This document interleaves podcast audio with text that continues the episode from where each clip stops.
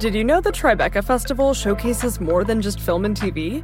Tribeca's audio storytelling program, sponsored by Audible, is happening June 9th to June 13th in NYC. It includes premieres of new indie podcasts, plus exclusive live tapings of popular podcasts like Slow Burn, Criminal with special guest Melissa McCarthy, and Vibe Check with special guest Lena Waithe.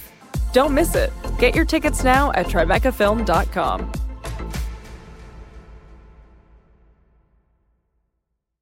Hey, this is Emily Stewart, and I write for Vox about things like the intersection of business, politics, and the economy. And this week, I'm your host for Vox Conversations.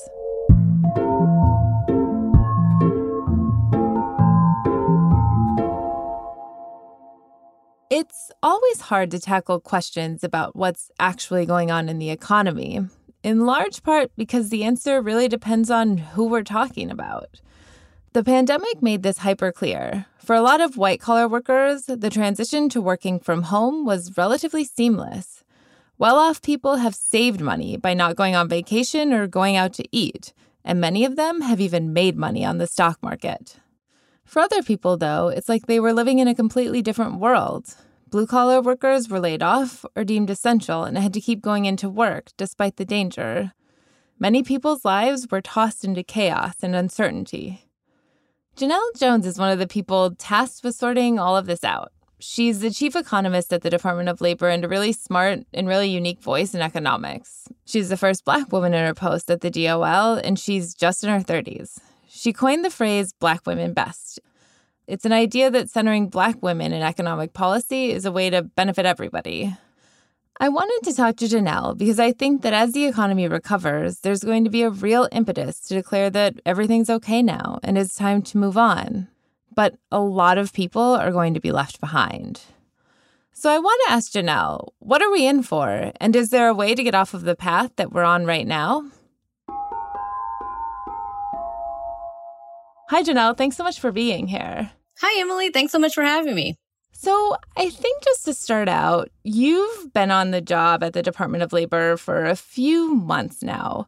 What's surprised you? Like, what's it like in there? Yeah, to say it's been an exciting, interesting, fast paced few months would be an understatement. Um, you know, I think one of the things that really has surprised me the most is just how vast and varied the work of the Department of Labor really is. Um, you know, I've been working in DC. I'm an economist. I've dealt with BLS. I've dealt with DOL uh, for years. And I think if you had asked me 200 days ago, before I started in this job, do you know what the Department of Labor does? I would have confidently answered, yes, of course, I'm well informed. But it's not true. Every day, you know, I'm learning about the thousands of people who are coming into work to think about the programs and policies and regulations and enforcement and an outreach that really works to protect workers. And I'm honestly, you know, just in awe of how much work folks are doing across so many different agencies and really still just to this day learning a million new things a day. And obviously also learning 13 or so new acronyms a day. Yeah. And along those lines, for people who maybe aren't super familiar, the BLS is the Bureau of Labor Statistics. I'm already doing it. I'm already one of them. it honestly is. Like the minute you learn the acronym, then you become part of the problem. well, you don't want to forget it. So you just have to like keep repeating it. There's so many new ones to learn. I can't lose the one I had before I got here. So I do kind of want to start out talking about what's actually going on in the labor market and the economy right now. You know, the past year has been unprecedented, not to use a word that's used all of the time, but it is certainly true. And at least for me, it feels like every time I think that I know what's going to happen, I hear about like the lumber shortage and I'm completely shocked.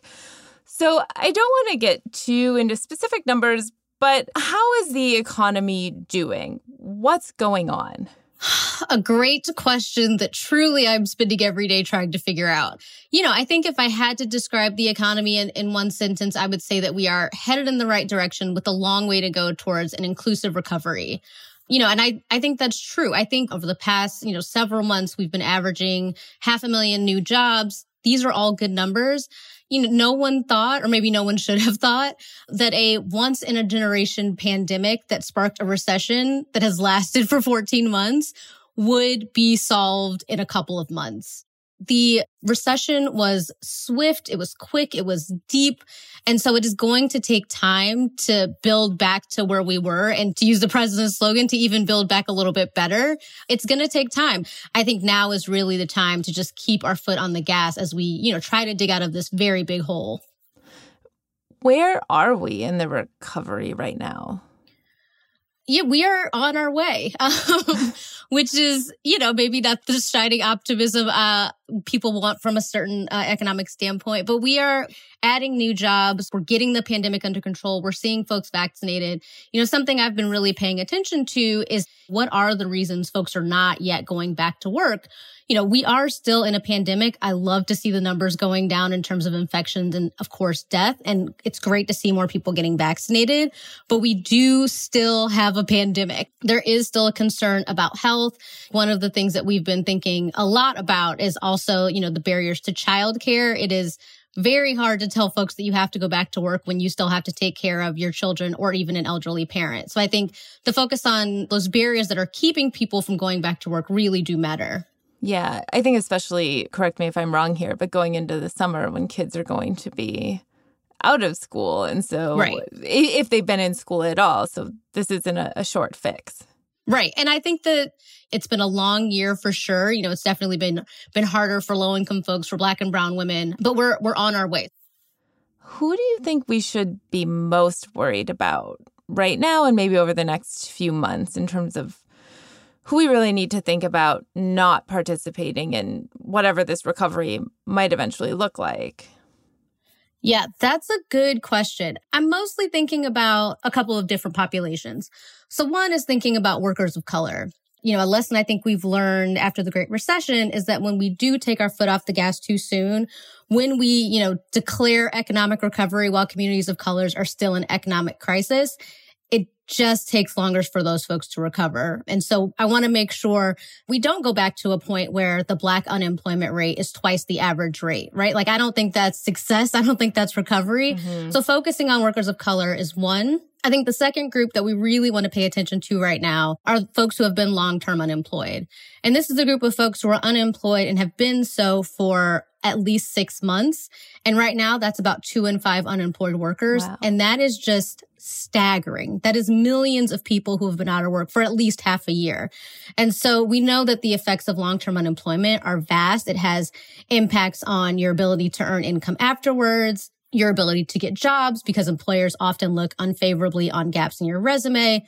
We know there's impacts on, you know, mental and physical health. And so we really want to make sure that we are bringing these folks back into the labor market, attaching them to employment before we decide that we have recovered. Um, and we know that folks who have been long-term unemployed are often among the last to experience the benefits of a tight labor market. So I think that's the second. And the third group, which, you know, I think we are still really paying attention to is what's happening with women employment. Mm. This recession has really disproportionately impacted women. We've seen 4 million women leave the labor force. 2 million have not returned. Half a million black women left the labor market we have to do something about women's employment before we are saying that we are actually reaching recovery. And we've seen some gains. We've seen some women coming back. The strength we've seen in leisure and hospitality disproportionately impacts women because they are disproportionately represented in those sectors. Mm-hmm. But we cannot have a recovery unless we bring those women back who have left the labor market in part because of a lack of, of childcare access. And that's pretty different from the typical recession, right? Like usually we see men losing jobs. I mean, at least the last recession, right? It was the housing market, it was construction. How does this, what's happening right now, compare to what happened, what, like 10, 12 years ago? Yeah, no, you're right. And I think, you know, one of the reasons that this recession has been so different in terms of men and women's employment is for the reason that you name.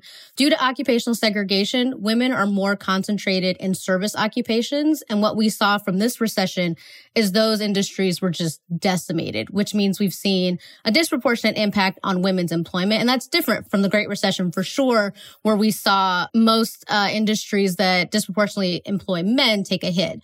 And so that's one of the ways this has been different. Another way this has been different is very much tied to the pandemic.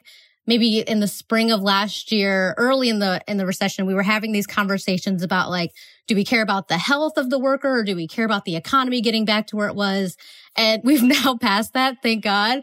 But the idea that that we don't need a healthy worker to have a healthy economy is fundamentally wrong. And I think people, you know, not just me, tons of people were shouting that uh, in the summer last year. And so unlike a regular recession where we want, you know, we want increased demand, we want people to go back to stores, we really had to just suppress demand uh, and tell people to stay home until we could figure out how to get the virus under control. So I think that's another way that this recession has been, you know, very different from definitely the Great Recession. So I wanted to dig into something that you've kind of hinted at a little bit earlier, which is that it feels like we're kind of in a hurry to declare things over, right? And we have to remember who's going to be left behind, whether that be black and brown workers or people who are long term unemployed or women.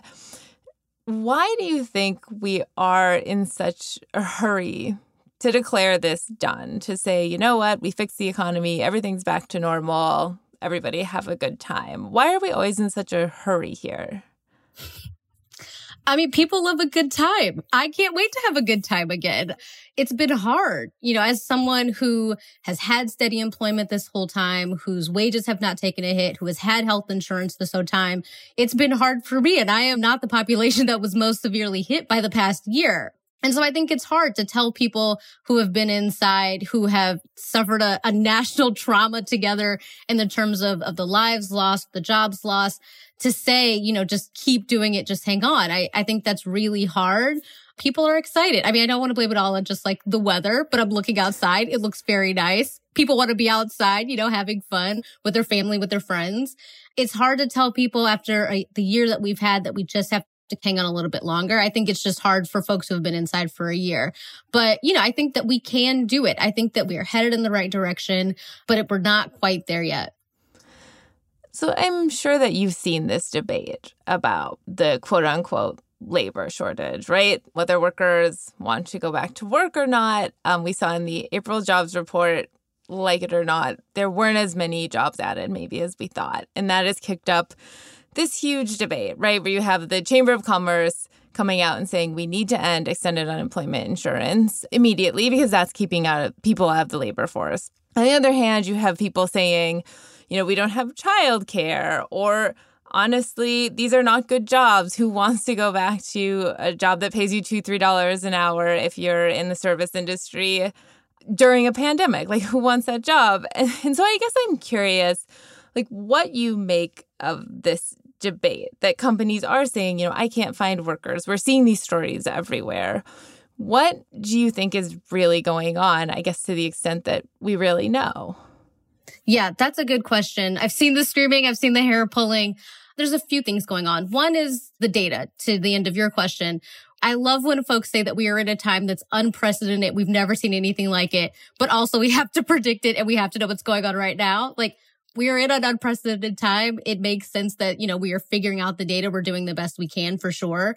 Our economist Heidi Shierholz, who's at Economic Policy Institute, who also used to have this job, has really done a lot of deep dives into what's happening right now. And while we've seen some signs of limited labor shortage in the leisure and hospitality sector, there's no reason to think that that is permanent and there's no reason to think that it will spread to other sectors. There's very little reason to worry about a widespread shortage, to worry about the economy overheating as we get more data to the point we were just making, there has been pent up demand for over a year. So it makes sense to have some demand that has been pent up to have, you know, more workers going back. But we've also seen very strong job growth in leisure and hospitality, hundreds of thousands of jobs a month in this sector where folks say it's impossible to find workers. The other thing that I would say to that is when someone says, I can't find a worker, I want to ask, much like our friend Heidi Shierholz, at what wage? Yeah. You know, if you're asking me, why doesn't a worker who does not have childcare, who would make 213 in a job with lots of face to face contact during a pandemic, like why that worker is turning down that opportunity? I think there's some good reasons there. I think that makes some sense. And so the question about at what wage, with what protections, with mm-hmm. what benefits, I think really, really does matter as we think about this. But again, I think, you know, we really haven't seen any signs in the in the data and the evidence that this is widespread. And, you know, this is also not the first time we've heard from businesses say that they can't find workers. Yes. You know, we have a lot of experience of debunking the skills gap, which occurred in, in 2008 and 2009. Remind me what that is again. So this is the idea that employers want to hire workers, but the workers just don't have the skills that they need for the jobs that are open. Mm. And so this was a huge conversation 10 years ago. And what happened? We got unemployment down to three and a half percent without a national overhaul of our worker education and training. The workers were there. And so, you know, I think that the idea that businesses can't find workers is something that they will say all of the time. And I think we really, really have to make sure that the evidence is there, that the data is saying this, that it is widespread before we decide to stop helping workers and before we decide to stop giving workers a choice about whether or not to go back to a low wage job in a pandemic or have the security and stability to stay home and take care of their families. Right. And I do think that this gets at something around, you know, American work culture here a lot of our economy assumes that there's going to be an endless pool of low wage workers who ask for nothing, right? Mm-hmm. And and maybe now all of a sudden, you know, people have had a year to kind of rethink things and think like, wait a minute, why am I not spending time with my child or why am I not going back to school? And right. it does feel a little bit like maybe a rethinking of things. Yeah, I think so. And I think, you know, people walk with me up to the point of agreeing that some things in the economy weren't working before. This is a once in a generation opportunity to think about things differently. But then when we talk about like bold solutions in a different way the economy works, it's like, oh, wait, hold on. Not that, not that actually. And it's been a year. I would hate to think that we come out of this pandemic and out of this recession and we just have the labor market of early 2020. I think we have to be bold about you know, what are the things that made us structurally flawed? Like, why was the recession so deep? Why was it so painful for so many families? And we can provide relief and recovery that makes people whole right now, but we can also restore people to where they were, you know, not just a year ago, not just four years ago, but a generation ago. And I think now is really the time to do that as we face, to your point, an unprecedented time. Well, and especially when you see how some of the government measures have really made a difference in people's lives. Like you talked to me a year ago. I remember sitting in my apartment in Brooklyn. I'm hearing the sirens go by, the ambulances all the time, and just thinking, like, the world is ending. We are entering the Great Depression if I survive. Mm-hmm. And that didn't happen. Thank God. Right. But, you know, I think we have really seen sort of a response you know, from the prior administration and this one that, I mean, it changed the course of at least where I last year thought maybe we were really headed. Yeah, I completely agree. I remember that call and you're right. It was just nonstop sirens. It was the end times. I feel like going into the winter was like especially dark time. Like maybe the sun always sets at 4:30 in the fall, but this time it felt really, really dark. Mm-hmm. And you're right. We could have made a different set of choices that left people worse off. I think I can say that we probably should have done even a little bit more than we did, but we decided that we don't want to leave millions of families and communities of workers in economic devastation. We don't have to do that. We can make a different set of choices. And so we did that. And I'm just proud of the work that we've done so far. I'm just really excited about the American Rescue Plan that we've passed already and what that will do, you know, not just to help the hurt right now, but also to think about, you know, the ways that we restructure the economy going forward. Let's take a quick break, but when we're back, I want to hear more from Janelle about her. Now that she's found herself in this amazing role at the DOL, what does she want to do? That and the moment when Janelle and I bond over the fact that the economy is not boring. After the break.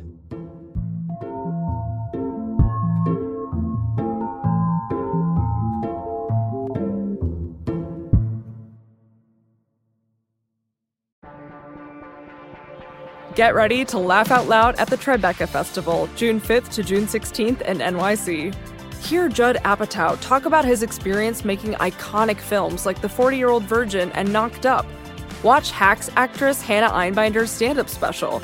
Experience films that make you laugh out loud with fan favorite comedians like Group Therapy, where Neil Patrick Harris, Nicole Byer, Tig Notaro, and more hilariously detail their experiences with mental health Outstanding, A Comedy Revolution, a film investigating the impact of queer comedians with Lily Tomlin, Rosie O'Donnell, and Bob the Drag Queen, and Sacramento, a lighthearted narrative comedy with Michael Cera and Kristen Stewart, and much, much more. Get your tickets now at TribecaFilm.com.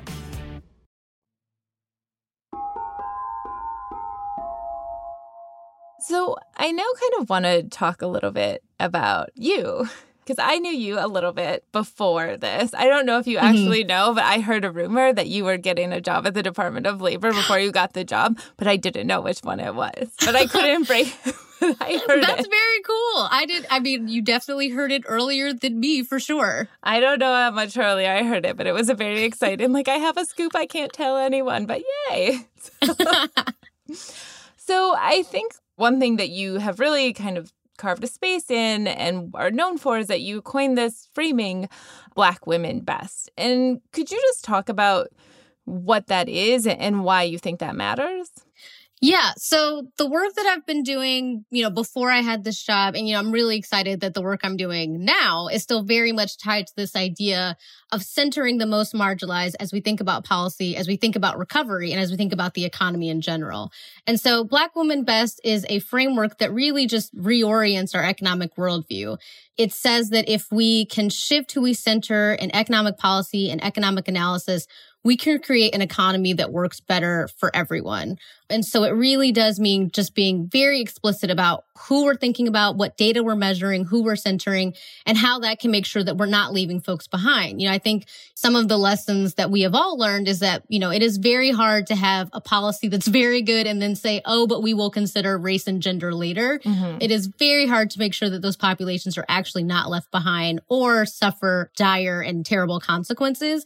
And so this really gives us an idea and a framework and a narrative that says, you know, we start by centering a population that usually is left behind. And what does it mean for them to be doing well? Right. So, you know, if we take the unemployment rate, what does it mean if we don't consider full employment for the economy until we have full employment for Black women. Mm-hmm. That is a different way of thinking about what an economic recovery looked like. And so I think that's, you know, a helpful kind of narrative device that I've been using in my work that I think is really important as we think about going forward and making sure that we really don't declare success and recovery before everyone else has been able to have those economic benefits. Right. Because I do think even just you mentioned this, but looking at unemployment, right? If you look at the top line, it's one thing, but in what world would we accept overall unemployment or frankly white unemployment as a society at 9%? But for some reason, for black workers, we don't talk about it. Right. I mean, if the average unemployment rate was 9%, we would still be running around like our hair was on fire. But the thing is like, it is that for black workers. That is the economic reality that they're facing.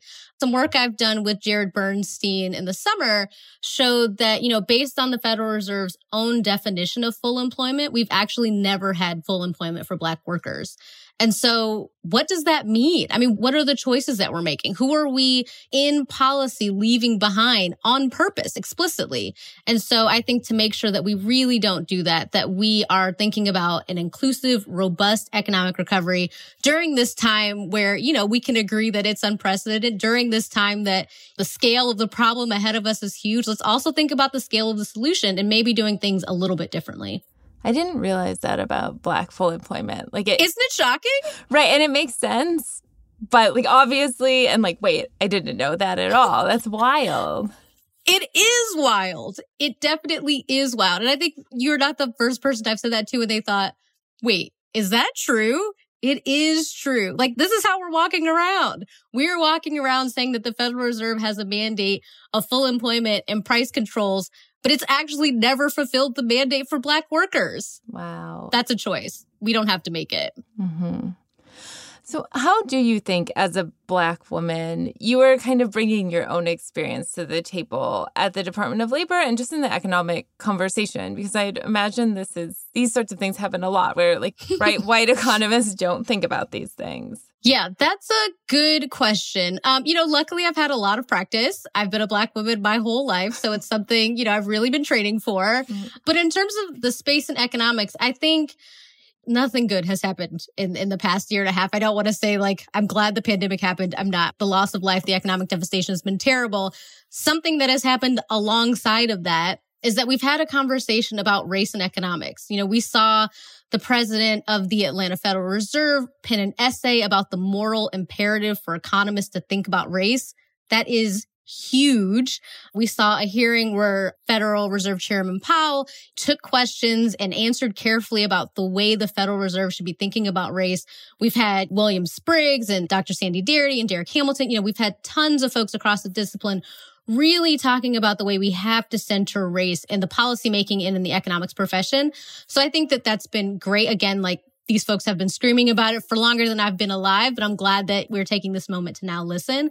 And I think for me in the work that I'm doing at the Department of Labor and, you know, how my identity is showing up is one, I'm not far removed from the realities we are talking about when we say, what does it mean for a worker to make 213? What does it mean to give someone childcare? What does it mean to be in a union?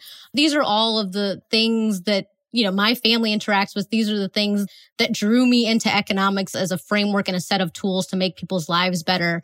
And so when we think about, you know, centering equity, how this policy will work, I was home in Ohio recently and I was talking to, you know, a cousin who's a home health aide and she is telling me, you know, she has been working for the past 14 months. She has not gotten an increase in wages, although her job has become much more dangerous. I'm often just like talking to her about worker power and, and the need to have a voice in the job. And she's, she's in a world where that's not really her experience. And, you know, the work that I'm doing at the Department of Labor is really bringing that lived experience into the policies that we're doing because they're not removed from folks. You know, I think a lot of the conversation around economics is sometimes kind of like, over here for very important people and like, you know, removed and the language is difficult to access. And so few people feel like it's above them and it's separate from them, but it's not, right? Like we are all experiencing the economy around us. It Im- impacts us always. And so the way that I bring that experience into everything is, you know, I'm really thinking about the black women who have raised me and taught me and, and who care about me and whose lives I want to make better using the tools of economics. I really don't think of economics and economic policy as, you know, an abstract intellectual exercise where smart people sit around and be smart, although that's fun. Who doesn't like to feel smart? Mm-hmm. But I think it's a set of tools to make people's lives better. I think it's a set of tools and policy choices that we can make that make people more secure, that make them better off, that make them healthier. And also, you know, surprise, make the economy stronger. Right. Yeah. I feel like sometimes even I tell people I write about economics and they're like, wait, what? And it's like, no, I know, but listen. Like, it's actually interesting. And I promise this is also very important. And it is difficult to make people kind of care, but it's like, no, but you care about your job, right? Like, you know, right. even though it feels, you know, boring, but it's really like, no, it's kind of the most important thing. It's so important. I mean, I talk about my mom all the time in interviews, and her response is always, how am I coming up in your very important conversations at your very important job about the economy? And I'm just like, it's you. You're the economy. this is how it comes up. But yeah, I am slowly trying to just like draw my family into caring more about like the nerdy parts of economic policy. You know, it's a long hill to climb, but I'm trying. Actually, that was the next question I wanted to ask you was about your mom. Oh, she's going to love that. I read, I think, that she worked for a long time at McDonald's and at Dairy Queen and then got a union job, right? Mm-hmm. I'm curious, kind of watching her work, how that influenced you. Yeah, I think that was really, you know, before I had the tools and language of like, what is economic policy? Mm-hmm. I think that was my first experience of the way it impacts folks beyond wages. You know, so I remember, you know, being young and when my mom worked at McDonald's, it was, you know, a pretty constant occurrence that she would get called into work without any notice and would wake me up in my pajamas and then like drop me off at my aunt's house or my grandma's house and say like, take Janelle to school. I've got to go to work. I'll pick her up later. It was also a constant occurrence that, you know, she did not know when she was going to work. So she couldn't like plan to come see me play the clarinet. I mean, I was very bad at the clarinet, but she would have come if she could have planned for it. Mm-hmm. It was hard to think about trying to like get out of town for a weekend because she didn't know if she was going to have to work. And so that experience of seeing, you know, just seeing how stressed she was about the job because of the lack of benefits, the lack of predictable schedules and also the low wages. You know, that is something I remember as just like being fundamentally changed once she got a union job when I was in middle school. One of the first things she did was she had really good health insurance. So we started like going to the dentist all the time, which is, you know, not something you like think of immediately, but that's important. And that happened. You know, I remember we, we were able to go to vacation. She came and watched me play soccer. I was not very good at soccer, but she could come because she knew when she would get off of work. And so it really, it changed not just the wages that she was making, but the way that she was able to, you know, show up for me and the rest of our family because she was secure and stable in her job and became a little bit more involved in what is a union? What does it mean to have worker voice? What does it mean to have vacation that you can plan for? And I think all of that really influenced the way that I think about how the economy is definitely wages, but it's also more than that. It really does impact all of the things around us. And so, you know, thinking broadly about economic policy, you know, I really think about how it impacts all aspects of, of who workers are. Why did you decide to go into economics? Like, what was your path there? That's a good question. So I was a math major at Spelman College when I was in high school. Uh, I'm from Northeast Ohio, so we have a NASA center that's close to us. And when I was in high school, I worked there in the summers and I found out that there was a program where NASA would pay for me to go to Spelman, which is, you know, where I wanted to go from the beginning of time. And so I thought, cool. And they said, well, you have to be a physical science major. So you have to be a STEM major. And so I actually chose math because it was the only major that was allowed without the labs. Like computer science had a lab, chemistry had a lab, physics had a lab. And I thought, oh, I'll choose math because there's no lab, which means it won't be as hard. That is actually not true. Math is very hard and there's no lab because you spend all of your nights trying to figure out proofs.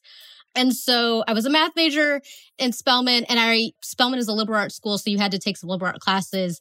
And I, I remember taking an economics class and thinking, oh, I like this. This is very cool. This feels like a way where I can, you know, keep the rigorous mathematical analytical training I'm getting in my home department, but apply it to something where like my family is a little bit more interested. So while they definitely did not want to hear about real analysis, I could sometimes tell them like, ooh, I'm studying money. Do you want to hear how my classes are going?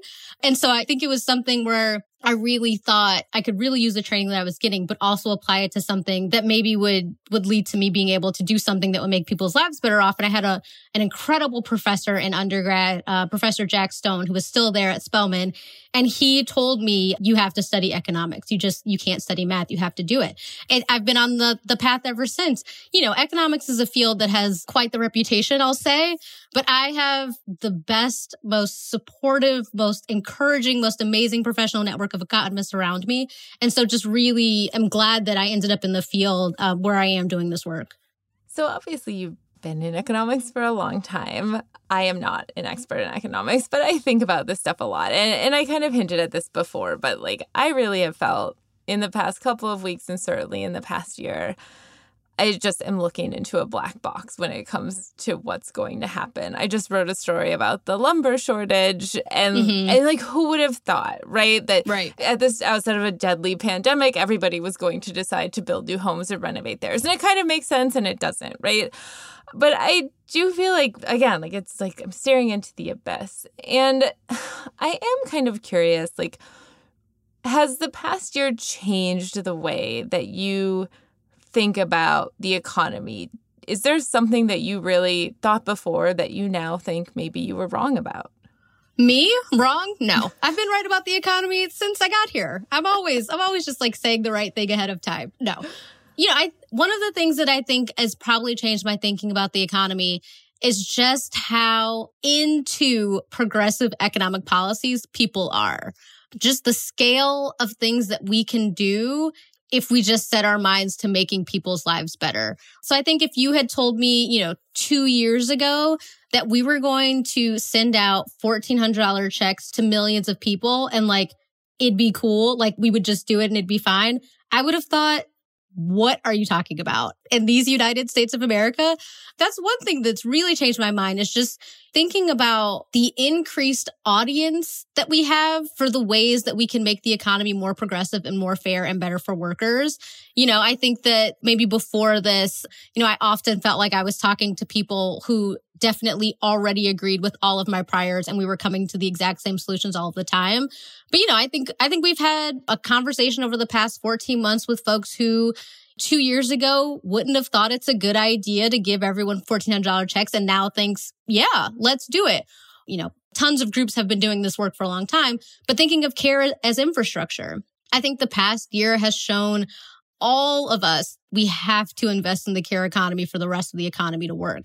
And so I think that's something that's really, you know, changed how I've thought about the economy in the past year. And I've, al- I also think that there's, more opportunity. I really think that there's just like such an appetite and a desire and a chance to make some fundamental change, right? To not just go back to where we were, but to really do something that looks different, that feels different, that's better for workers, that centers equity. I mean, this is more optimistic than I usually am, but I really think that that's the thing that's changed in the past year.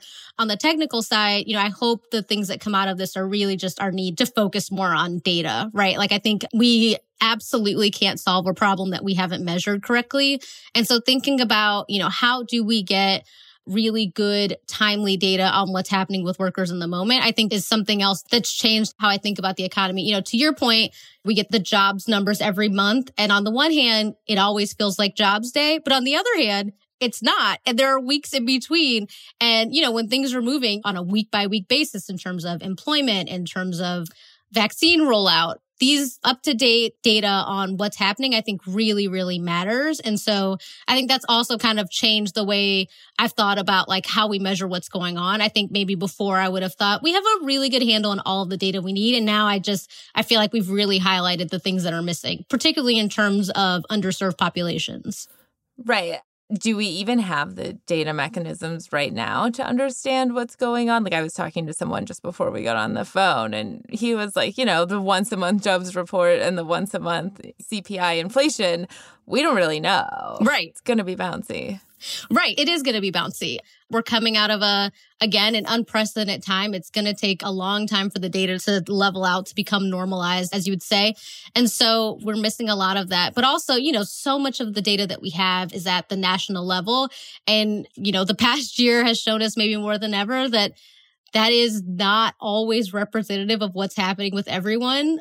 You know, as we think about an inclusive recovery, you know, it is really hard for us to get employment data on indigenous populations. Mm. It is really hard for us to get accurate data on rural populations. So I think there's definitely a data need and a data gap that we'll we'll have to fill as we thinking about making sure that you know the policies we're putting in place the levers that we're pulling really are reaching everyone like we just won't know if we don't have the data to measure it so I don't want to rain on your parade of optimism from earlier, but it does feel to me like in my mind, I would like to think like, yes, we now have seen how these progressive policies work, whether it be childcare or sending people checks or expanded unemployment. But we do see these old conversations a did not go away and certainly starting to creep back in whether it be mm-hmm. people don't want to work or when we're talking about you know the child tax credit or supporting families we get into this conversation of who deserves the social safety net and who doesn't. You know what about mothers who maybe don't want to work? Mm-hmm. and i guess like does that sort of dampen your optimism? Because these are things that aren't going to go away. The chamber of commerce is not going away. Are you sure okay, I will accept the rain on the parade that was my optimism. That's fine. It's fine. No, I think to your point, these are the conversations that we always have. You know, the conversation that employers can't find the workers that we need, the conversation that we have to be, you know, really scared of inflation.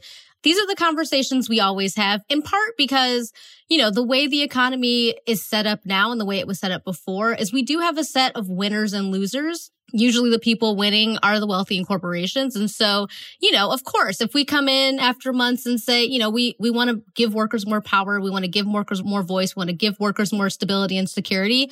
There's going to be some people who don't really want that because they've been winning for a generation.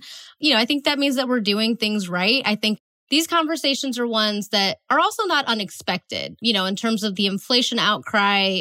We knew that would happen, right? Like we knew if your base year was April of 2020, inflation was going to be high. I remember April of 2020 it was a wild time. We knew that was going to happen. And, you know, I think that the policies and plans put forth by, by this administration, you know, some of the things we want to do, it's filled with veterans who have been kind of batting down these arguments for a long time. This will not be the first time that we've heard things like this. And, you know, we also didn't solve it all, right? Like one of the fundamental flaws of our economy is the way that structural racism shows up in all parts of it. We haven't solved that. People who say that like we still have work to do on that are right. So I, I am optimistic, but I do think that some of these arguments that we've heard before are one ones that we can expect because they're the ones that people have been making for a generation, whether or not they are true. And I think they're also ones that we can combat, right? Like I think we are making a different set of policy choices that makes a different set of people better off. And I think the evidence will show that that's better for the economy and that's better for workers. And, um, you know, I'm willing to bet that we're making the right choices. Yeah. And it certainly does feel like after a year of talking about essential workers and clapping at 7 p.m. every day that mm-hmm. it's both easy and hard to imagine a world where we will kind of forget that, right? And how quickly the conversation turns back to workers are asking for too much money when it's like, well, a year ago, the guy at Walgreens was a hero, you know, and now he's greedy. Right. Well, I think the the ease with which people will want to go back to the old conversation, you know, I think that's a real concern. That's really something people are going to want to go back to because they would have said, well, it's better than what we just went through. And I think we have to keep our eye on the ball that our baseline is not what we just went through. And it's not what happened over the last four years. It's what's happened over a generation of workers being, you know, collective bargaining being attacked, the workplace being fissured, wages being stagnant. Like that's what we're trying to combat, not just that we want things to be better than they were in the summer. And so I really think it's going to take some determination on our part to make sure that we keep our eye on the ball in terms of like where we want to go and what we're comparing it to.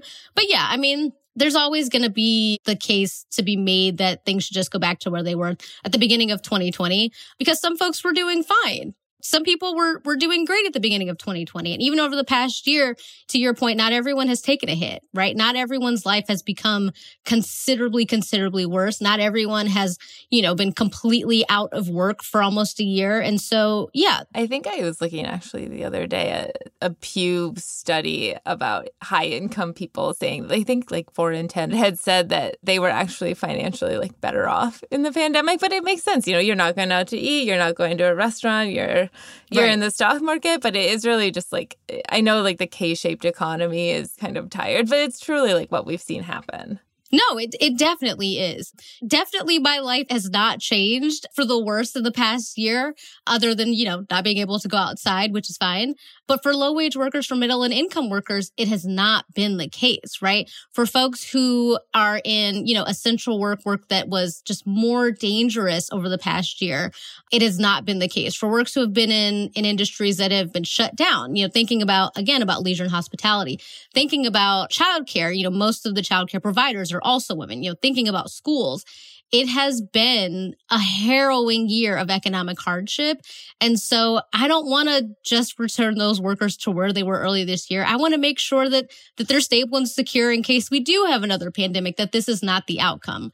So you are sort of in a place right now where you can try and help shape policy. What are some of the things that you're thinking about in terms of real policy fixes here? And maybe, I guess, where should we even start?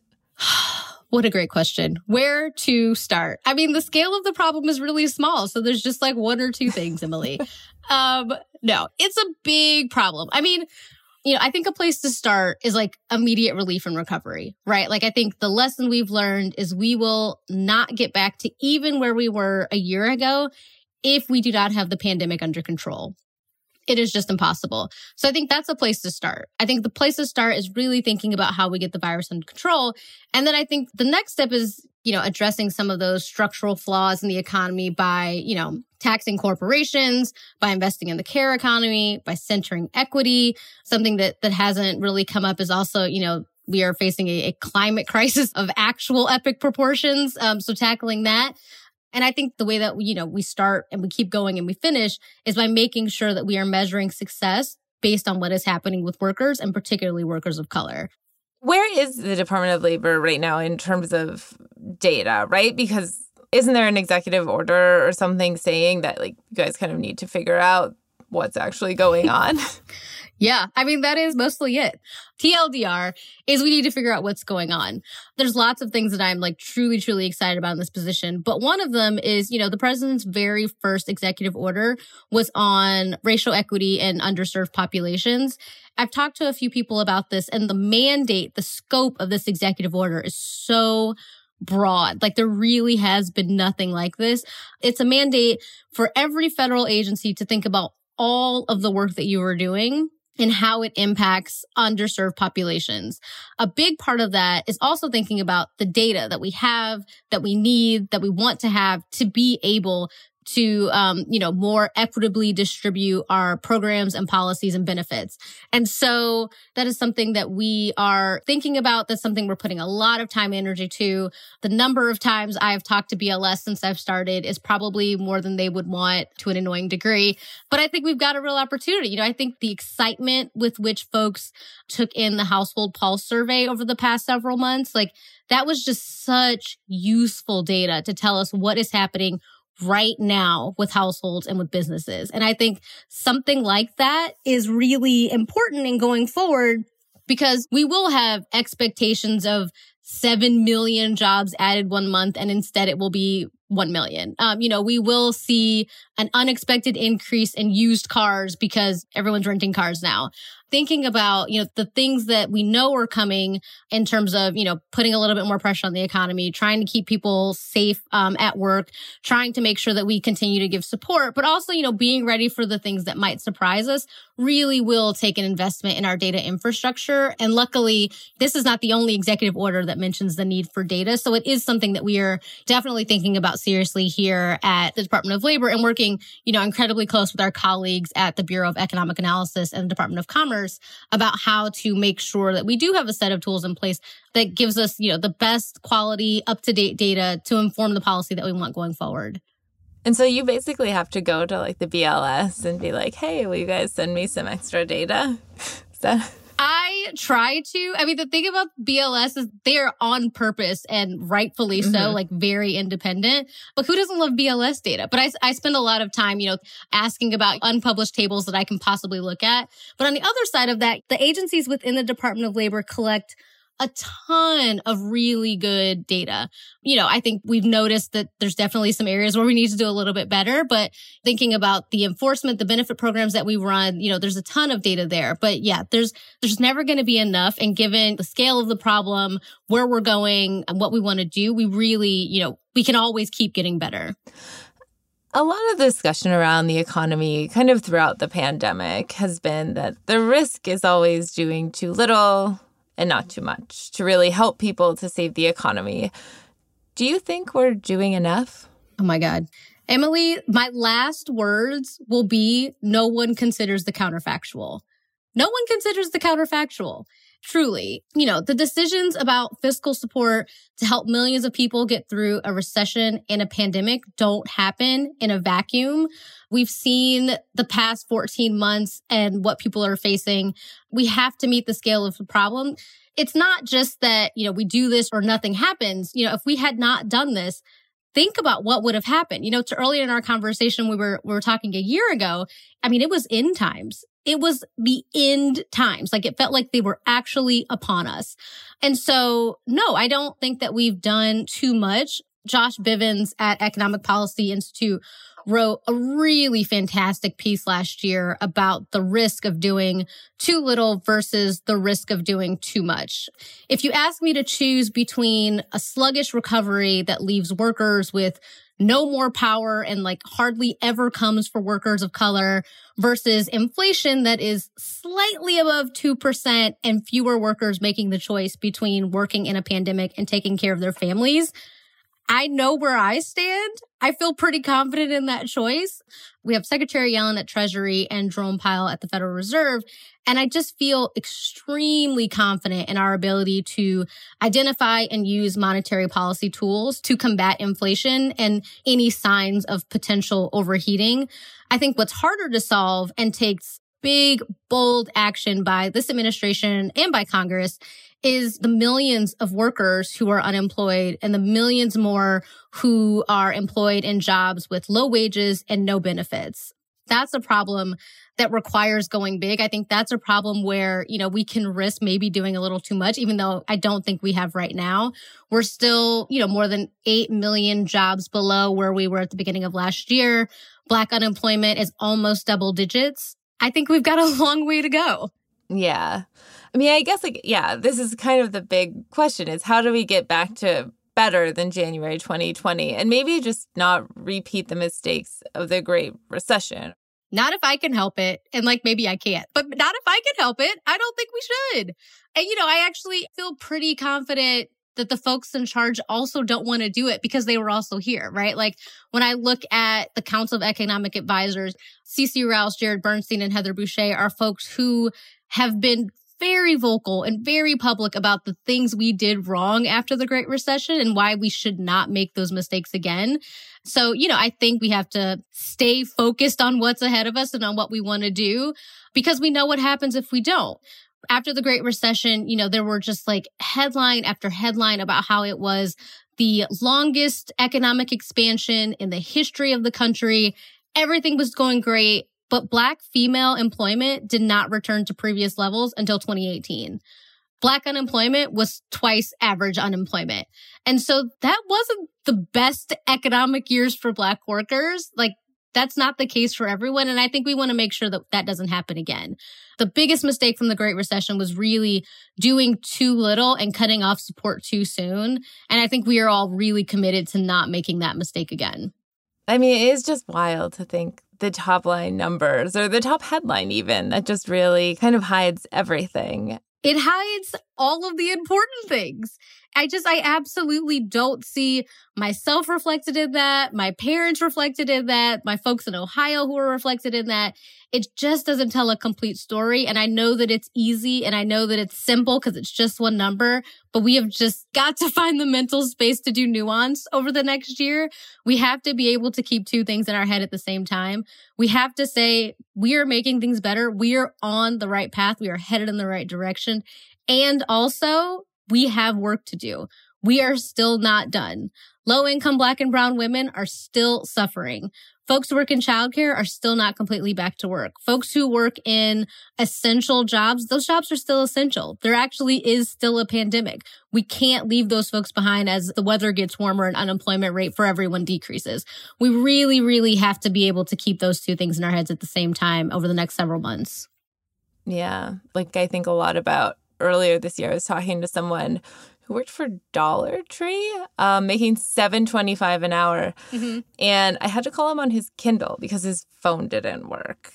And during our conversation, he started to talk about how he was nervous about the minimum wage going up because, like, what if inflation? And it's like, wow, they're just like, he hears that conversation at the same time, maybe doesn't see in his own life. Like, mm-hmm. Dollar Tree's doing gangbusters business and is opening a bunch of new outlets, and they're giving you $7 an hour so that you can't even buy a phone. Right, exactly. Like that's not the biggest thing you should be worried about right now. You know, I think that um the conversations I have with my family about the economy are just like some of the most fascinating I have truly. They'll see a proposal to tax billionaires and they'll say, "Well, I don't know. We don't want taxes too high." And I'm like, "You are not and never will be a billionaire. You are fine. Like your taxes are not going up, but don't you also want like better schools and better roads and better healthcare and better air quality. It's like, oh yeah, I definitely do want those things. Never mind. It's fine. They should pay.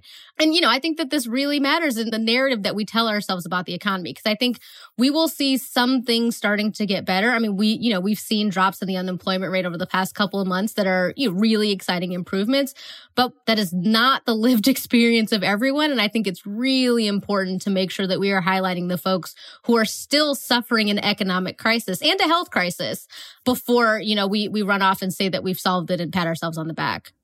Yeah. Well, I mean, I feel like a lot of the current stimulus, it, which is like the bill is good and stuff, but a lot of it sort of guesses at the end of the pandemic when whether it's like rent relief or unemployment insurance. And like, I don't know where you stand on automatic stabilizers, but it is like we just kind of guessed at the end of the pandemic from right. the get go instead of saying, hey, let's tie unemployment insurance to something like the unemployment rate. Right. But also the beginning, right? Like we were like, oh, is it going to spread past New York? Oh, wait. Is it going to spread past the East Coast? Oh, wait. It's everywhere. We're going to be shut down forever. Let's get some fiscal stimulus out there. And instead, we could have, you know, tied it to something like the unemployment rate. You know, I think uh, in the vein of bold solutions, we can also thinking about tying it to the black unemployment rate. We can think about, mm-hmm. you know, if we're seeing shutdowns in particular sectors, we can think about tying it to the unemployment rate in healthcare or in education or in government or in leisure and hospitality, right? Like the pandemic really decimated certain service sectors. And so I think that's part of why, you know, we're saying, um, if leisure and hospitality keeps growing, then we're really on our way back because it took such a huge hit. So let's tie help to that sector, right? Like if we know we actually want to think about, you know, when people can go get a haircut and then go straight to a restaurant and then, you know, go straight to a hotel, you know, if those are the sectors that we want to measure success by, let's tie how we give help to how those sectors are doing. So I think there's, there's just a lot of ways to think about automatic stabilizers um, beyond just tying it to, you know, the average unemployment rate. Mm-hmm, for sure. Well, thank you so much for being here and for talking with me today. Thanks so much for having me. This was a really good conversation. Yeah.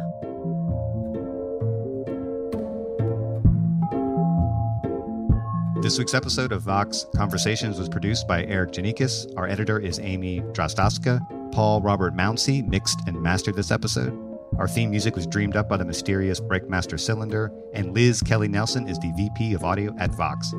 If you like the show, let us know. Room for improvement, we want to hear that too. We're curious to know what you think, what you want more of, what we could improve. And if you have ideas for future guests, guest hosts, or topics, send us your thoughts at voxconversations at vox.com. And hey, if you did like this episode, share it with your friends, rate and review, and come back next week for a brand new episode.